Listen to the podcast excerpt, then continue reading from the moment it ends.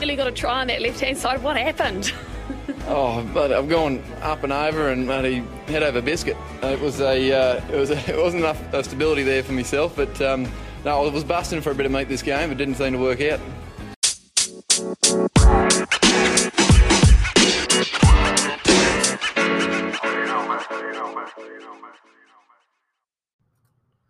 Hello, cheers, cheers, and welcome, welcome to the Scrum of the Earth, the podcast that offers news, results, predictions, and hopefully every now and then, maybe an occasional insight all about the world of rugby union. My name is David Lawrence. I'm an American rugby fan who follows rugby all over the globe. Uh, for transparency's sake, the teams I root for are domestically the New England Free Jacks, and internationally, I root for my USA Eagles, and I root for Scotland. But overall, what I really root for is a good game of rugby wherever I can find it. So I intend to put out at least one pod per week, with this one being the very first of them all. Thank you for coming along. I hope this is going to be a lot of fun. So each week I will be covering uh, in this same order. I'll be doing current updates. That's just sort of what's up with me. Uh, some news, if, I, if there's anything interesting happening about the world of rugby. Uh, things to chew on. What, what's got me interested or annoyed, or what am I thinking about this week? Um, I'll go over some scores. Uh, most rugby fans would call these results. Either way, same thing. And then I will do some uh, look ahead to some upcoming matches and do some predictions. I do not claim any special insight, but somehow or other, my predictions are often accurate. Um, could easily be just pure dumb luck. So we'll see. Okay, let's get right to it. Current updates. I really don't have much to report, actually. Uh, life's pretty pretty normal right now. I did get to uh, secure my season tickets for next year's New England Free Jacks games. That is very good news for me. you know, I got to say, it's hard, even now, even at this stage of MLR, it's hard to find re- reliable news and updates, especially about things like, uh, well, free agency, trades, player movement, coaching movement. Um, so right now, I feel like I don't have a good idea of who's returning to the Free Jacks next year and who isn't. Uh, anyone have any uh, particular insights there? I would love to get in touch with you and find out what you know. So, a little bit of news, only one thing worth mentioning to me this week. Good news for Scotland fans as Finn Russell has returned to training with the Britty Kitties. I'm personally pretty excited about this. Uh, of course, the way this works, it's quite possible he doesn't even get picked and doesn't get on the field. Um, I really hope he does. I think he's just a special player, and uh, I think more and more people are starting to realize that he's not all flash. Um, if the Lions go out and win their second te- test next week, I feel like Gatland would be nuts not to start Finn in the third test just to see what see what's what. Uh, things to chew on. I, I got to say, the only thing I'm really chewing on right now, and I guess it's you know time to get over it. It's been a couple weeks, but I'm still really bummed and annoyed about the whole flap over the Fiji jerseys uh, during their recent tests with New Zealand. The whole thing, uh, it's such a sad fiasco, and it's just it's hard to see it turning around or getting any better. And uh, I don't know as I say, maybe it's just time for me to move on, eh? Okay, time to move on to the scores or results. So, first, obviously, the British and Irish Lions faced off against the world champion South Africa Springboks on Saturday. And wow, what a good game! Holy cow. Uh, as predicted here, uh, patting myself on the back, the Britty Kitties managed to uh, come out with a startling come from behind victory over the Springboks. It was pretty impressive. I was trying to take notes throughout the whole match, uh, but the thing just got so tense. You know, by the last 15 or 20 minutes, I, I couldn't be looking away from the screen. Uh, Courtney Lawes and Maro Itoje, uh, they played out of their minds, just so good.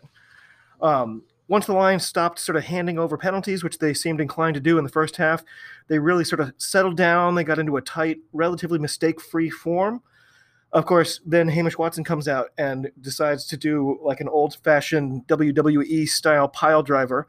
Uh, I felt sure from what we've seen recently in terms of cards, I thought he was going off in, in a heartbeat, but uh, they seemed happy to let that one go. A, a little bit odd. And you know, the oddest feeling about watching this one for me. So I wanted the Lions to win this one, but I only wanted them to win because I was worried that the Springboks were going to destroy them and we're just going to sweep the whole series so what I wanted is to not have a dead rubber. I wanted uh I wanted them to win so that the series would be good.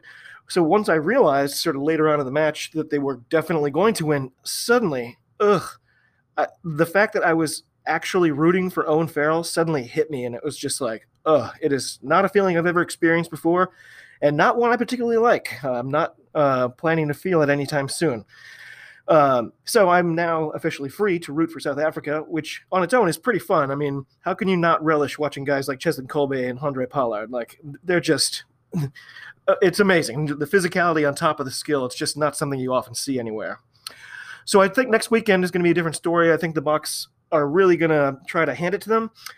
Um, by the way, a lot of people in the last couple days have been complaining about Rassie uh, being the water boy for this match or maybe even the series.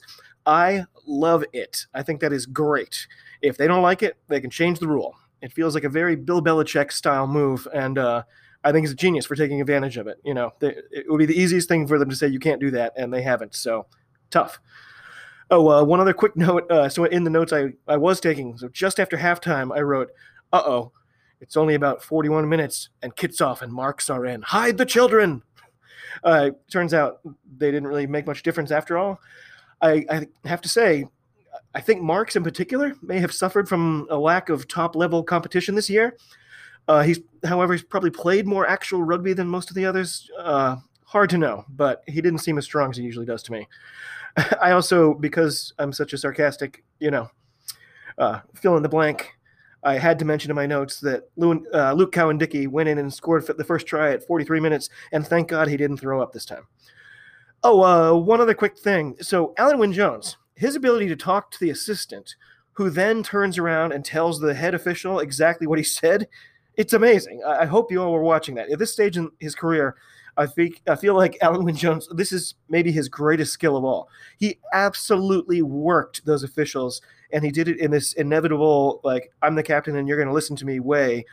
And he never even talked to the the head official. He would just take somebody else aside and say, "Oh, this is what happened. Tell him." And he would turn around and tell him, and they'd almost always listen. It was it was pretty amazing. If I was a South African fan that day, I might have been like, "Ah, uh, where's our guy who can do that?" it was it was something else to watch. Um, if you somehow missed this test, you've got to you've got to watch it on YouTube. You have got to watch it somehow just to see the the physical test. It was just unbelievable. Um, of course, there was other rugby happening. Meanwhile, back here in the U.S., in our domestic action, we saw again both my predictions come true for Atlanta and for LA, uh, who will meet this coming weekend for the first MLR final, not featuring the Seattle Seawolves. Kind of interesting.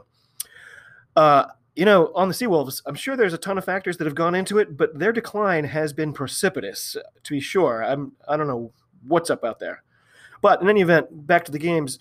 Uh, Atlanta versus RUNY was a tense, if not a flashy affair. You know, I almost felt for the RUNY fans there at the end when when that's how it goes. When the other team is just pounding on your door, pounding on your door, and, and you just feel like it, it has this feel like you can't do anything about it. And when they crash over, oh, celebrations on the Atlanta players, the the shouts. For RUNY, at that very moment that those people are shouting, you, are watching your season just go poof. That every single player on the field knew that at that moment. That must have been tough. You know, my, my Free Jacks have done that. They've seemed to like to put themselves in that position a lot this year where it's the very end they have a chance to give it up and throw away a victory that they've been holding on to and the other team's pounding on the door and then they somehow step up and uh, it's been one of the fun things about watching them this year uh, meanwhile, LA, the team I don't really like naming, I'll just call them LA.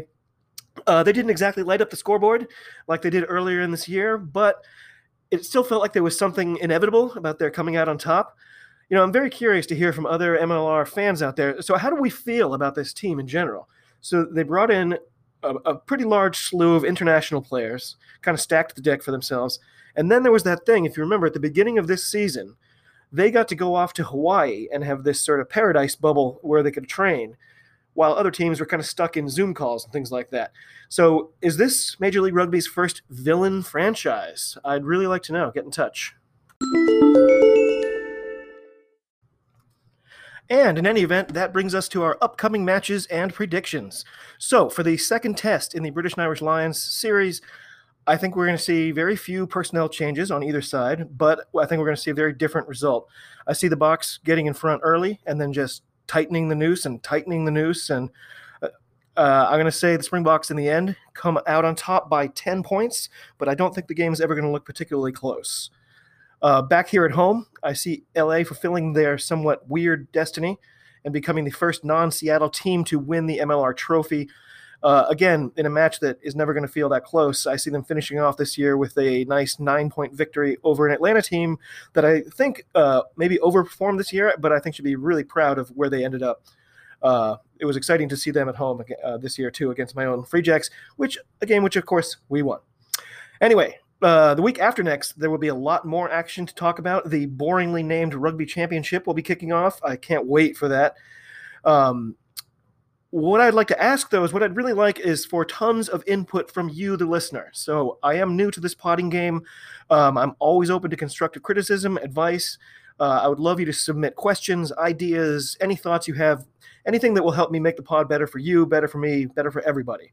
Uh, and by the way, this is early enough on that if you're, you know, a crazy fan of one specific team, you can probably get that kind of content in really early because it'll be easy to steer the ship towards what you want me to talk about.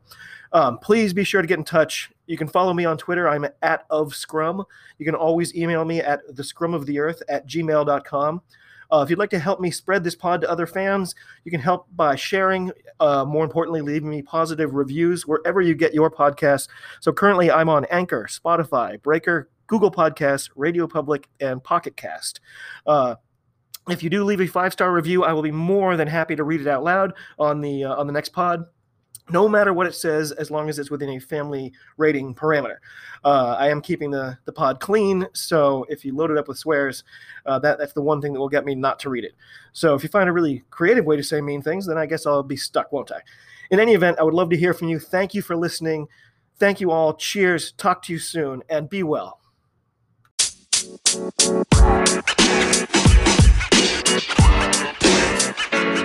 know, man. You know, man. You know, man.